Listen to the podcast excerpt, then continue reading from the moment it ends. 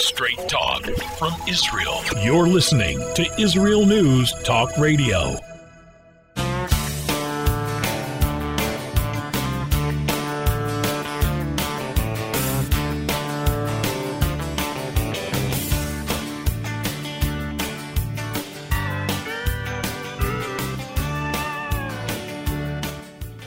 Welcome to Returning Home. I'm your host, Natalie Sapinski. Today is February 6th, I believe, maybe 5th. I don't know. I can't believe it already. It's like springtime over here in Israel. We see the grass. It is cooling, but it's beautiful. Oh, it is the 6th. It is the 6th. It's amazing. You know, it's, you know, growing up on the East Coast, February is winter. But here, as soon as you see grass, you feel like spring. So it's very nice. Even though it is kind of cold, you do get the sun, and it really feels like spring. It's like we had our big snow, and that was it. We have a great show for you today. I have a couple, actually a married couple, and this couple I met under kind of sad circumstances. I was cleaning out a friend's home. A friend of mine, a very good friend of mine, has left Israel. She made Aliyah and had a hard time here with her family, and actually left. You know, it was just meant to be a couple months. And she actually ended up, you know, selling her home. And I met this couple, and the they actually run a business called Aliyah Lift Shipping, I think is what it's called. And we're going to have them on. And they made Aliyah from Miami. So they'll tell us all about their story. But it's very sad to move. You know, moving is hard no matter where you are, even if it's from town to town, even if it's down the street. But moving to Israel is a big deal, and leaving is much, much harder. You know, we all look at all the things we've gathered over the years, the baby clothes, you know, the art projects, and some things we just never throw out. And even Pesach cleaning every year is a big deal. So just imagine that, multiply it by a couple times, and that's really moving. And it was pretty difficult to do. And that wasn't even me. You know, I'm just the friend. I didn't have any emotional attachment to anything. So I hope that never happens to me. I hope it never happens to any of you where you have to leave Israel. And I don't wish that on anyone. And it wasn't easy. All right, stick with us. We have a great show for you. Like I told you, this couple's coming on. And if there are any other couples out there who'd like to come on the show, I love interviewing couples. It's nice to hear from both sides what each person thinks, each point of view. I hope each of them get a chance to talk today. So stick with us. We're going to be right back after this break.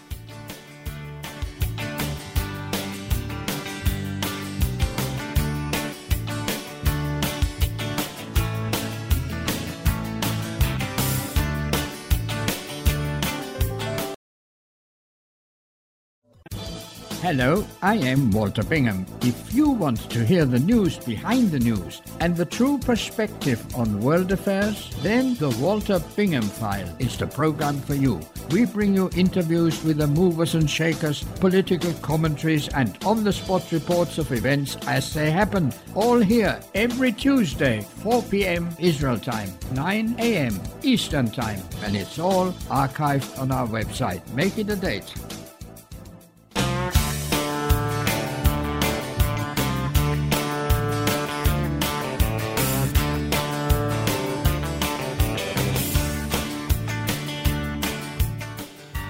Welcome back to Returning Home. I'm your host, Natalie Sapinski. Joining us today is the couple I was just talking about.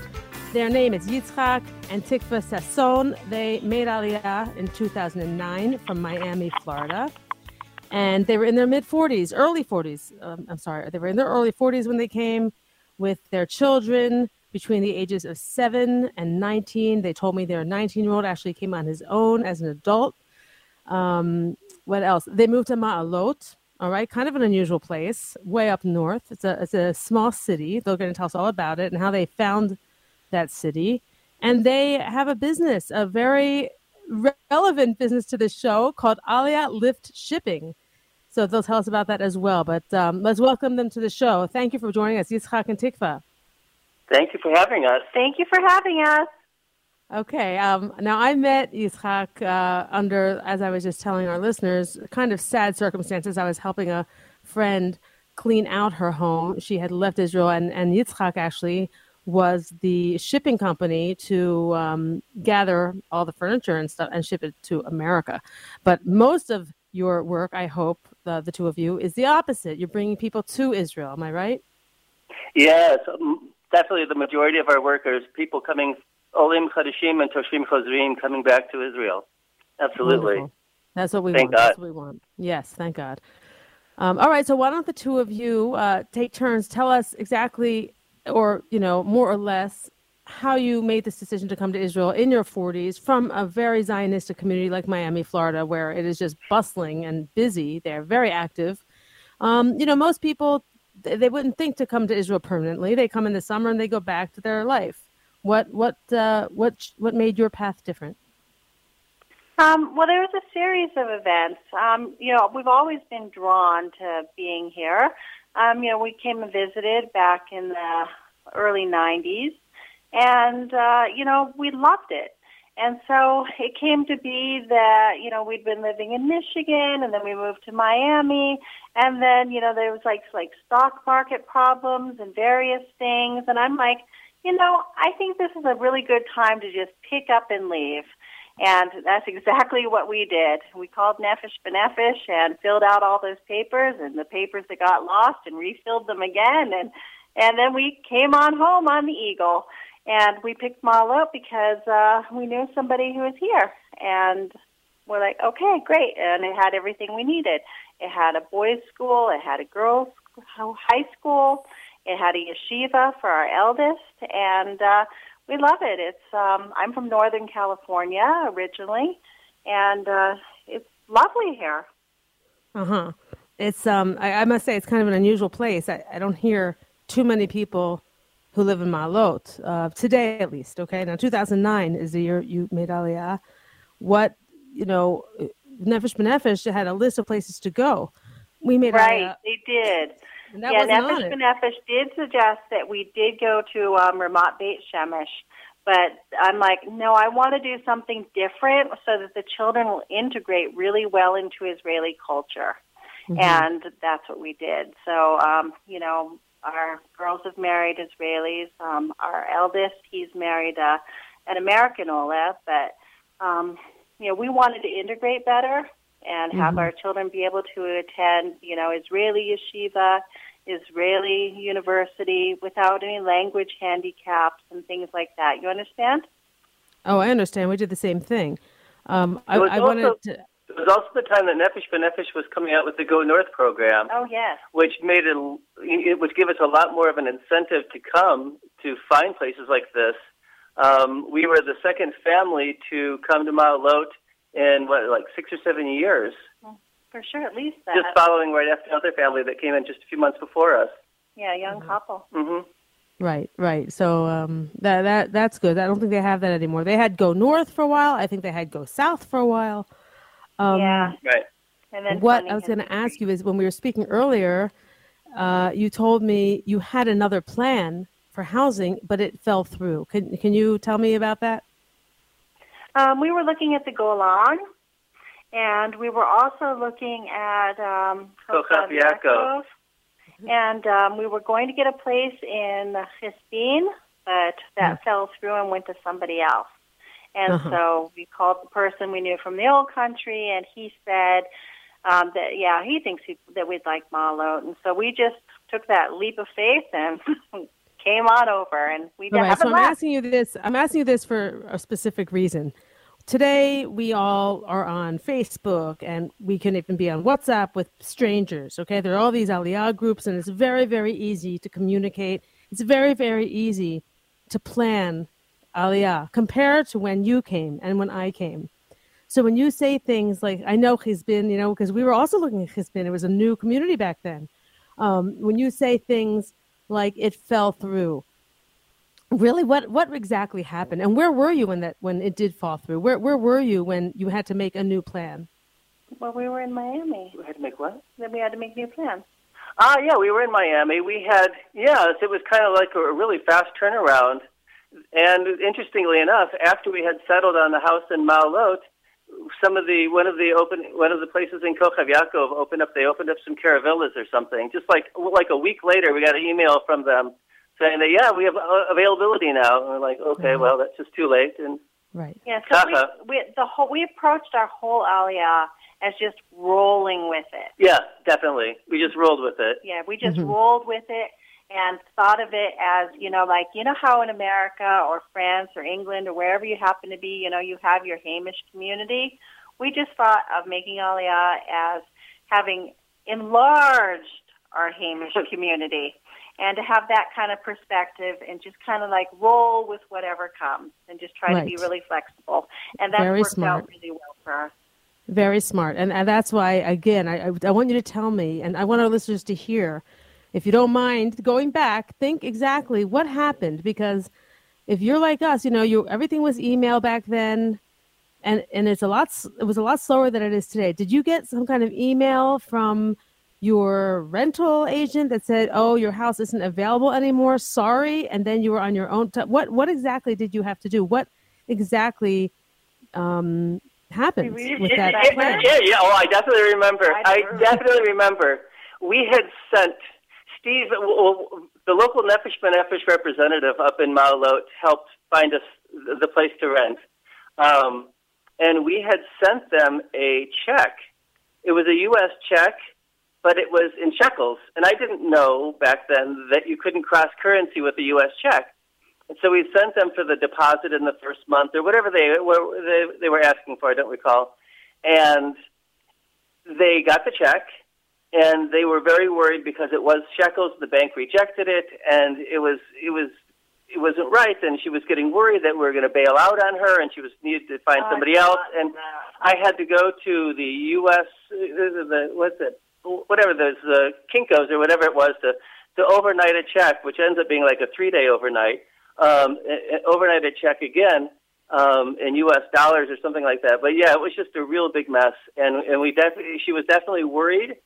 She wanted to make sure that because it was her house that they built, and she raised her family in, and she wanted to make sure that it was going into a good family.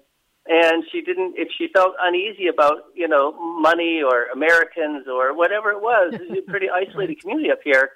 And so there wasn't a big exposure to what other people were like. So she was kind of nervous and was kind of pretty planning on backing out of the deal if things weren't going smoothly, because this was her house and she wanted to go into a good family's home, into good families. I understand. But who... Okay, you keep saying she, I guess the homeowner. How did you find her? How did you communicate with her? Actually, Steve, who was our Nefesh B'Nefesh representative in this city at the time, he just, I guess he talked to some people. Yeah. See, everything kind of like happens up here in the Galil, kind of like through connections, you know what I mean? You know, you know somebody who knows somebody. Like our daughter, one of our daughters is an architect, and, you know, when she needed a new job after having a baby, you know, she called one of her friends and said, you know, can you let me know if there's anybody who's hiring? And then a couple of days later, yeah, there was somebody who was hiring, and that's how she found her job. Right, so you know, everything kind of, you know, you talk to this person. I get it, but I understand that, but you're there now. This has all happened before you got here. Yeah, it all happened before we got here. Absolutely. Yeah. Everything just fell into place. Yeah. Now, I want everyone to hear that, because I want you to know, Tikva and Yitzchak, you're not the first people to say this. And this is why I'm trying to walk you through it. And I want our listeners to hear that once you're on the path to Aliyah and you're putting one foot in front of the other, little things, little events do happen, will happen, but it's all for the good. And That's right. You're not the first couple to get. I wanted to break it down because we hear this week after week, how people say, well, things just worked out. And exactly your words, we just rolled with it. It's true. It's absolutely true. Any hesitation, you listeners, dear listeners, who are worried, who are hesitant, who are on the fence, who are thinking, oh, I just don't know. Once you put your feet into the game, okay? You and your partner, you and your family. It's true. What Tikva and Yitzchak experienced and what all of our other guests have told us, it's true. Things really do work out. All right. Absolutely. Yeah, you just have to go up to the water, put your feet in the water, and then put the other foot in the water, and then the water parts. Yeah, it really is true. And it's so funny that you mentioned your daughter finding a job, because that really is the way things work here. It's I mean, the way it's just unbelievable the way you can find things. It's from opening your mouth and being in the right place at the right time and going about your life and doing chesed, you know, and things just, it just really is a very people, personable community, no matter where you are. Yeah, no, I like to tell people that, you know, to think of their Amish community from the old country as becoming a huge Amish community here.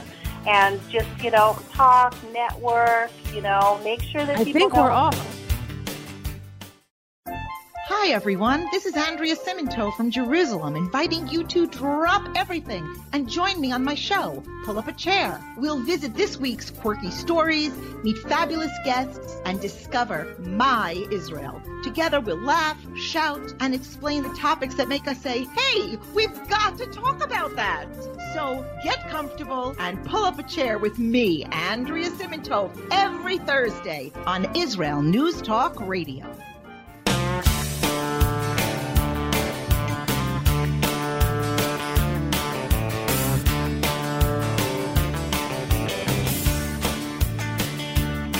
Welcome back to Returning Home. I'm your host, Natalie Sapinski. We're continuing our talk with Yitzchak and Tikva Sasson, who made Aliyah in 2009 from Miami with their children. They were in their mid-40s at the time, their early 40s at the time. Now, their children were not babies, okay? Their children were ages 7, 13, 17, and 19. Now, they were probably told, just as I was told, don't come with teenagers. So I am asking you, Yitzchak and Tikva, what was it like? Oh, it was really good because, you know, they were interested to come, and they thought, you know, it sounded like a lovely idea, and they weren't scared. You know, they went with a real sense of, you know, of emunah, that this was going to be a better life for them. And it really has turned out to have opened up tremendous opportunities for our children. You know, it's very easy for them to finish their educations, become fluent in Hebrew, to have secondary educations, and things like that. So like our then 13-year-old daughter, she finished her high school here, and then she did a year of national service in Modine, helping new olim. And then she got engaged, and she finished her degree in architecture. So she's an architect up here in the Galil, and she lives in a Moshav. So, you know, her family that she lives in the Moshav with is, you know, was brought in on the rescue flights from Yemen. And so, you know, that's very interesting how you see all the different people who come. And then, you know, one of our other daughters married somebody who's from Russia or the former Soviet Union. And, you know, our son, our eldest, after he's finished yeshiva and army service, and he's an archaeologist, and he's doing his master's at Bar Ilan. And our youngest, he's in Hesder Yeshiva in Haifa. And so, you know, no matter what age you are, you know, making Aliyah can be a tremendous opportunity. Right, right. Now, you had really good fortune, it sounds like. I mean, if your children came at these ages and they didn't speak Hebrew, they weren't fluent, how did they, you know, join in the class if they were new and they didn't understand? What was that like? Do you remember? Did they get a buddy? Did they get extra lessons? Tell us. Yeah, they got some extra help, but it was also just hilarious. You know, in the girls' high school in the Olpana, you know, my girls, you know, my children, they all knew basic Hebrew from being in religious school in America.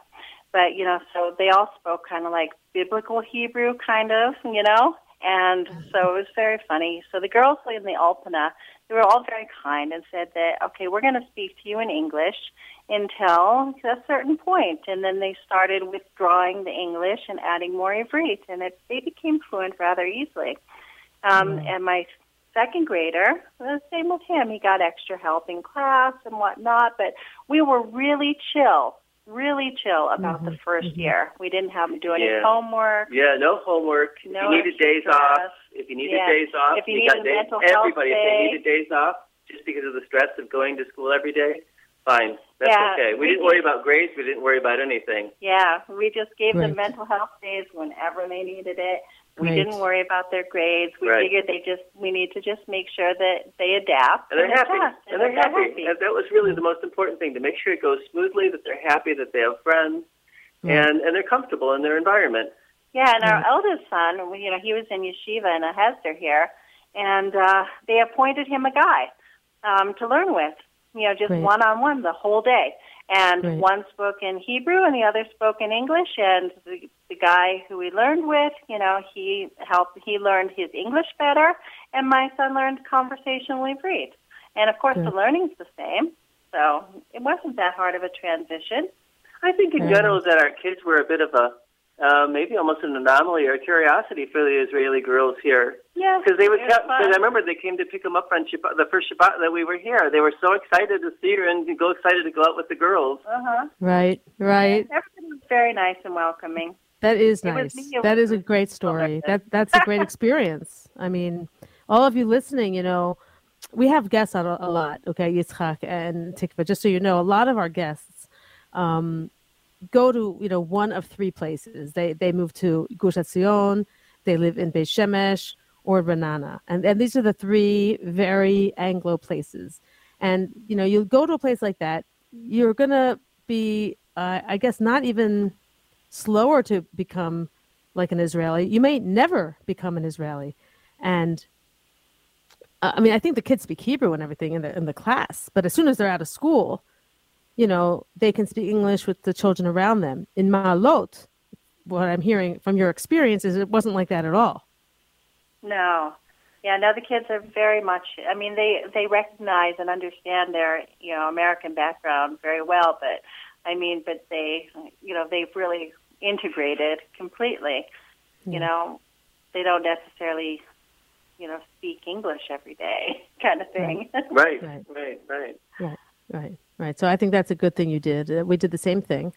And our kids have a very different experience in, you know, an American family who moves to an American community.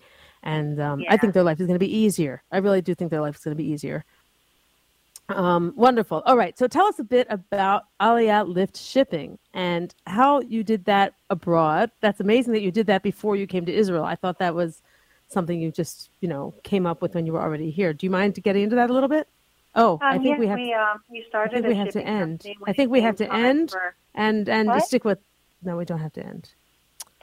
We started our shipping company before we made Aliyah because we were thinking about Aliyah and we were thinking about what we're gonna do, and so we help people bring their things. Right, that's right. I had been working on a different project and I with somebody who was in the shipping industry. Since it was Miami, his niche market was Miami to South America or something like that. And so I had some meetings with him and did some homework and just kind of learned the system and learned the business. And we started with our first customer in like April of 2009. And Baruch Hashem, from then on, it's been a wonderful experience. We've met a ton of people. You hear lots of great stories, good people. I've been told that we have the nicest customers, which is always nice to hear. But one of the interesting things that I found is that Olim Chadashim have a kind of like a rosy, sort of dreamy feel about moving to Israel, where Toshrim Chozrim, like, you know, returning Israelis, they have this feeling like, I need to get back home.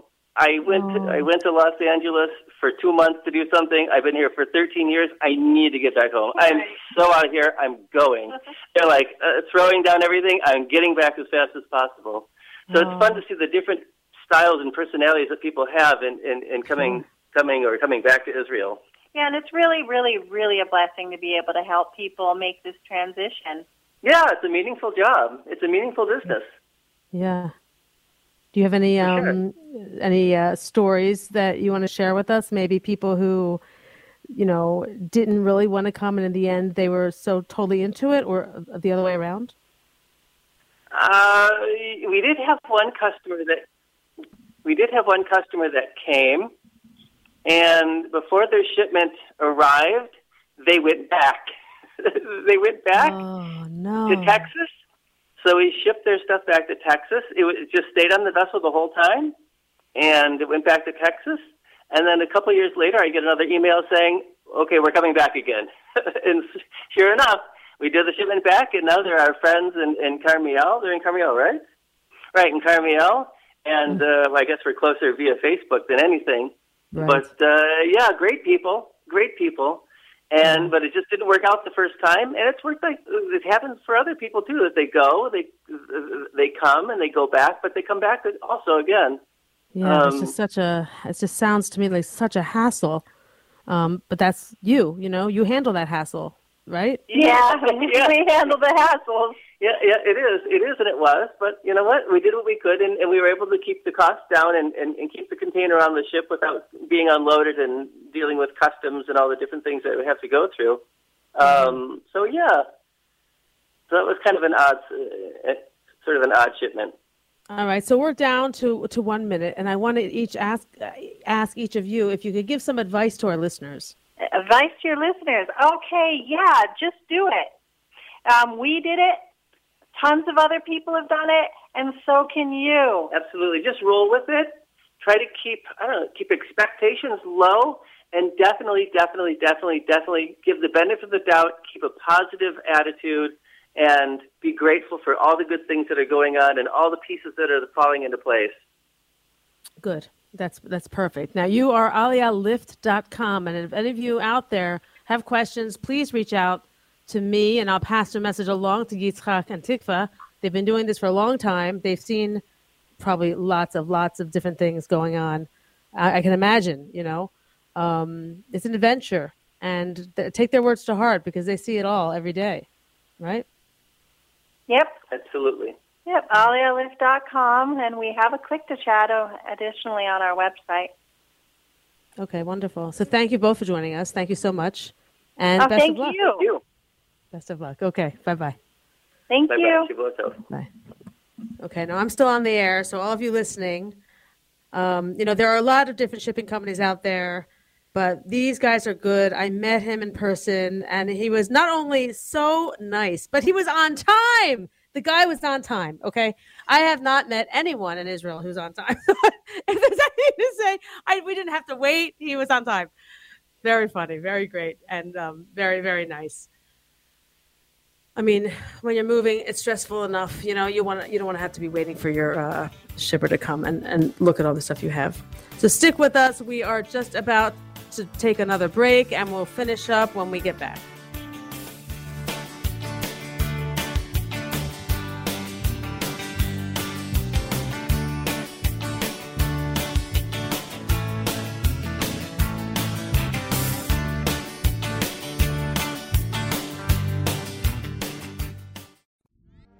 Shalom, I'm Leah Haroni. Join me on my show, News from the Torah.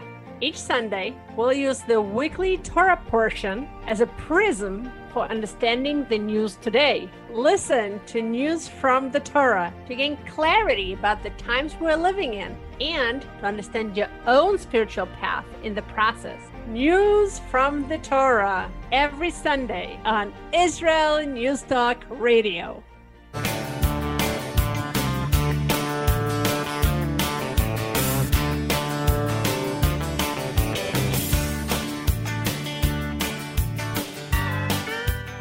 Welcome back to Returning Home. I'm your host, Natalie Sapinski. I keep chatting with this couple who is on because now I have my own questions. I was asking, what do you think about bringing a car? Should people bring a car? We have, you know, these questions come up all the time in the different Aliyah groups. And Yitzchak is telling me, it is our policy not to make recommendations. It's a bit of a hassle, okay, for some to bring a car, but for some people it may be worth it. Now, I remember we were talking about it. I know people are talking about this all the time because cars here are very, very expensive. That's, you know, there are different kinds of people in the world. There are people who value items, who value objects, and there are people who don't, who value time and experiences. And to be honest, you know, when you live here, and the country's so small, and it's so extreme. just I'll give an example. A report came out. Our organization, Hatzalah Yadav Shalom, made a report of all the violent terror events, Arabs against Jews, that occurred in January in 2022. 400 events, okay? 300 of them were rock throwing against Jewish cars. 89 of them were Molotov cocktails, and 59 of them were burning tires. And then, like, there's a whole litany of other ones, you know, stabbing attempts, car ramming attempts, laser in someone's eye. I mean, just, you know, tons of events. And when you have that kind of, like, daily activity, okay, like in some of the areas of Israel, do you really want to spend all this time and worry and hassle and money about shipping a fancy car?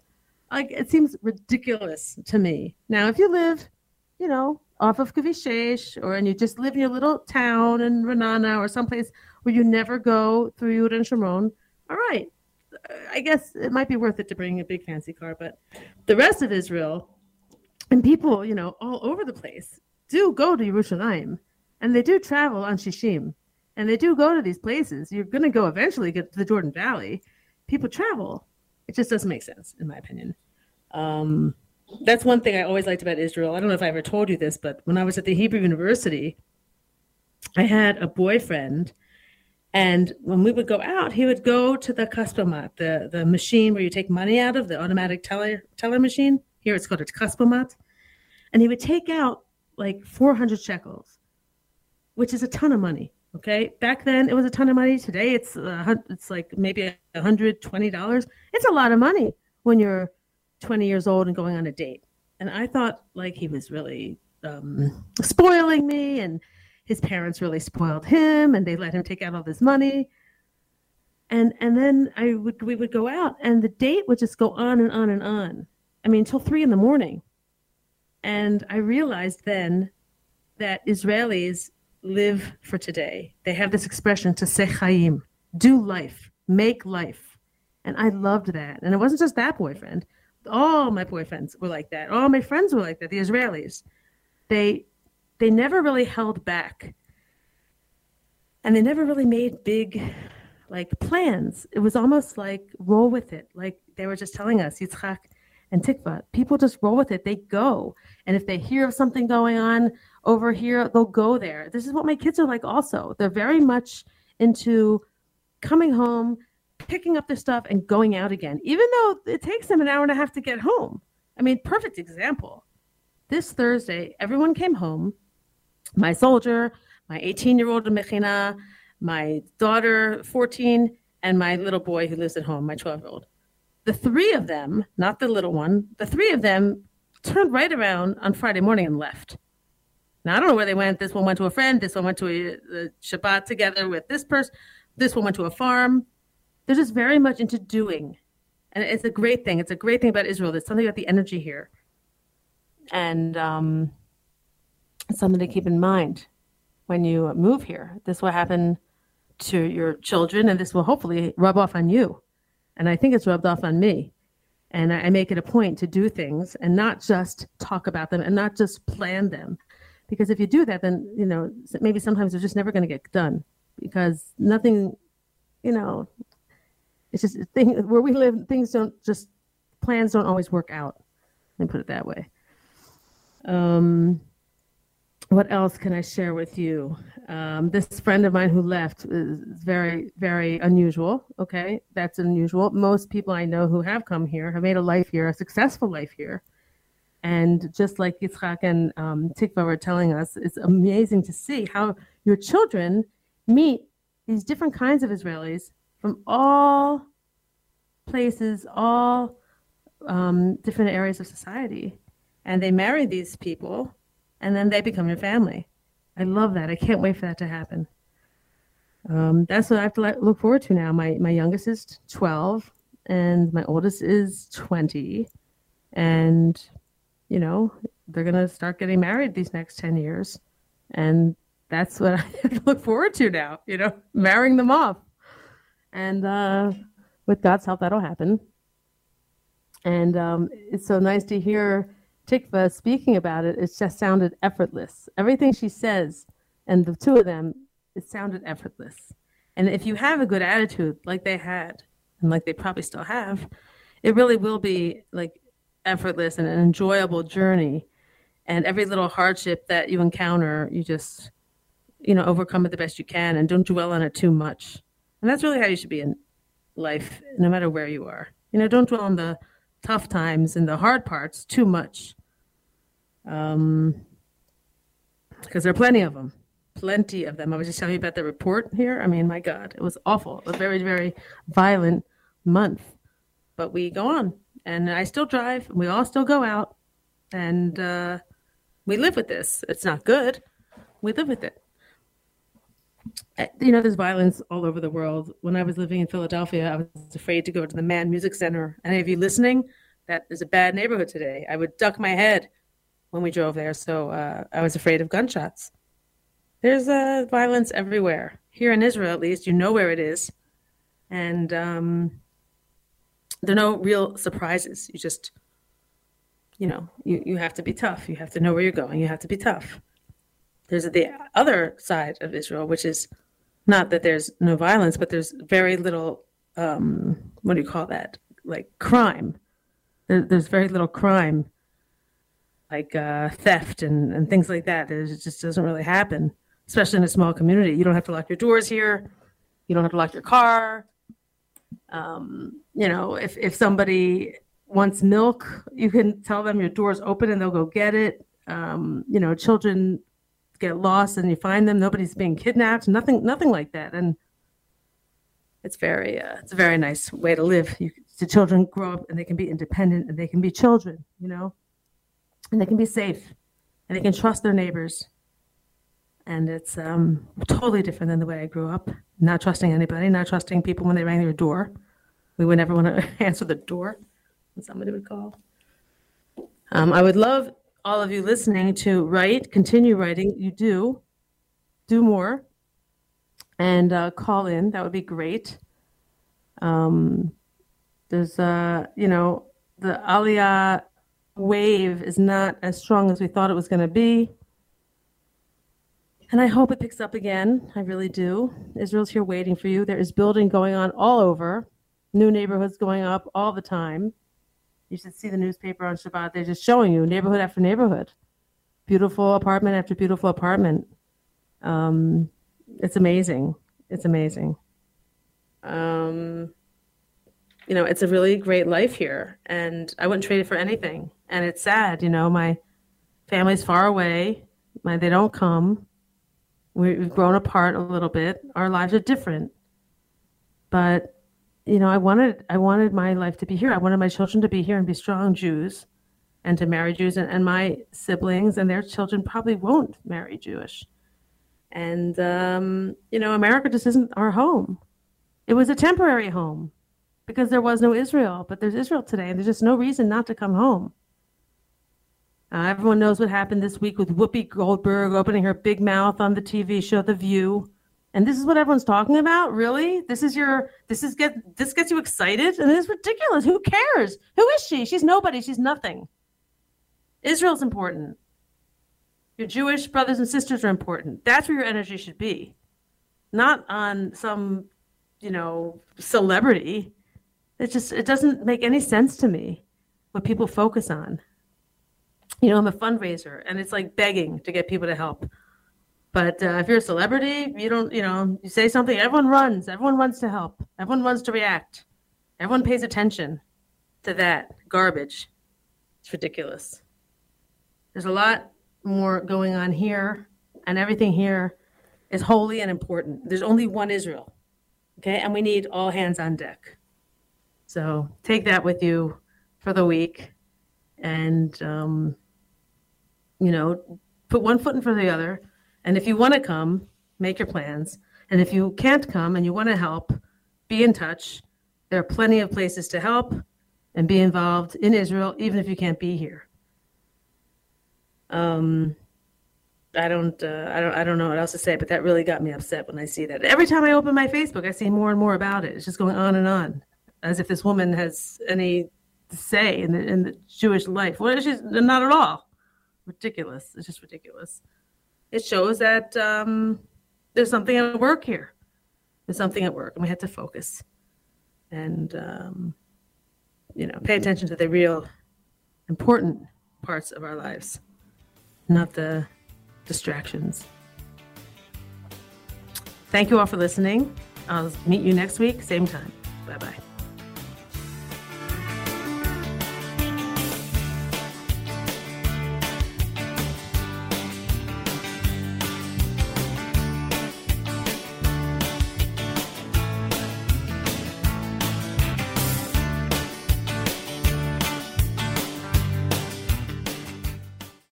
If you love Israel News Talk Radio, then you'll love our Facebook page. We keep you up to date on what's happening in Israel, plus little surprise treasures that we don't share on the radio.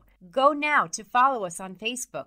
Just look for the Israel News Talk Radio Facebook page, and don't forget to subscribe and follow us by clicking on the like button.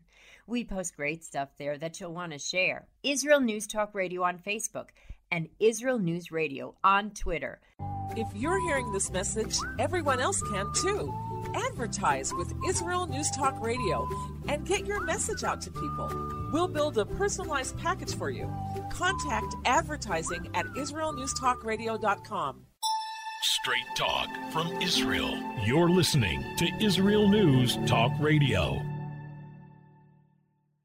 Hey, this is Jake in Anchorage, Alaska, and I love listening to all the super interesting interviews and up-to-date information on what's happening in Israel. Hello, this is Anna King, originally from London, now living in Israel. And what can I say? Israel News Talk Radio is my cup of tea. My name is Bhaskar. I'm from India, and I love listening because you get to know the truth and wonderful voices from this lovely country. Mom! Okay, wait a minute. Hi, this is Chava Dax, and I'm calling from the rolling hills of Ma'alot Adumim, just north of Jerusalem. I always listen to Israel News Talk Radio to get all the latest news and commentary and to keep me up to date every day. This is Sarah Dax from Ma'alot Adumim, and I'm 12. I wish Israel News Talk Radio was boring so my mom wouldn't listen to it all the time. Mom! You're listening to Israel News Talk Radio. News, opinion, and more. You're listening to Israel News Talk Radio.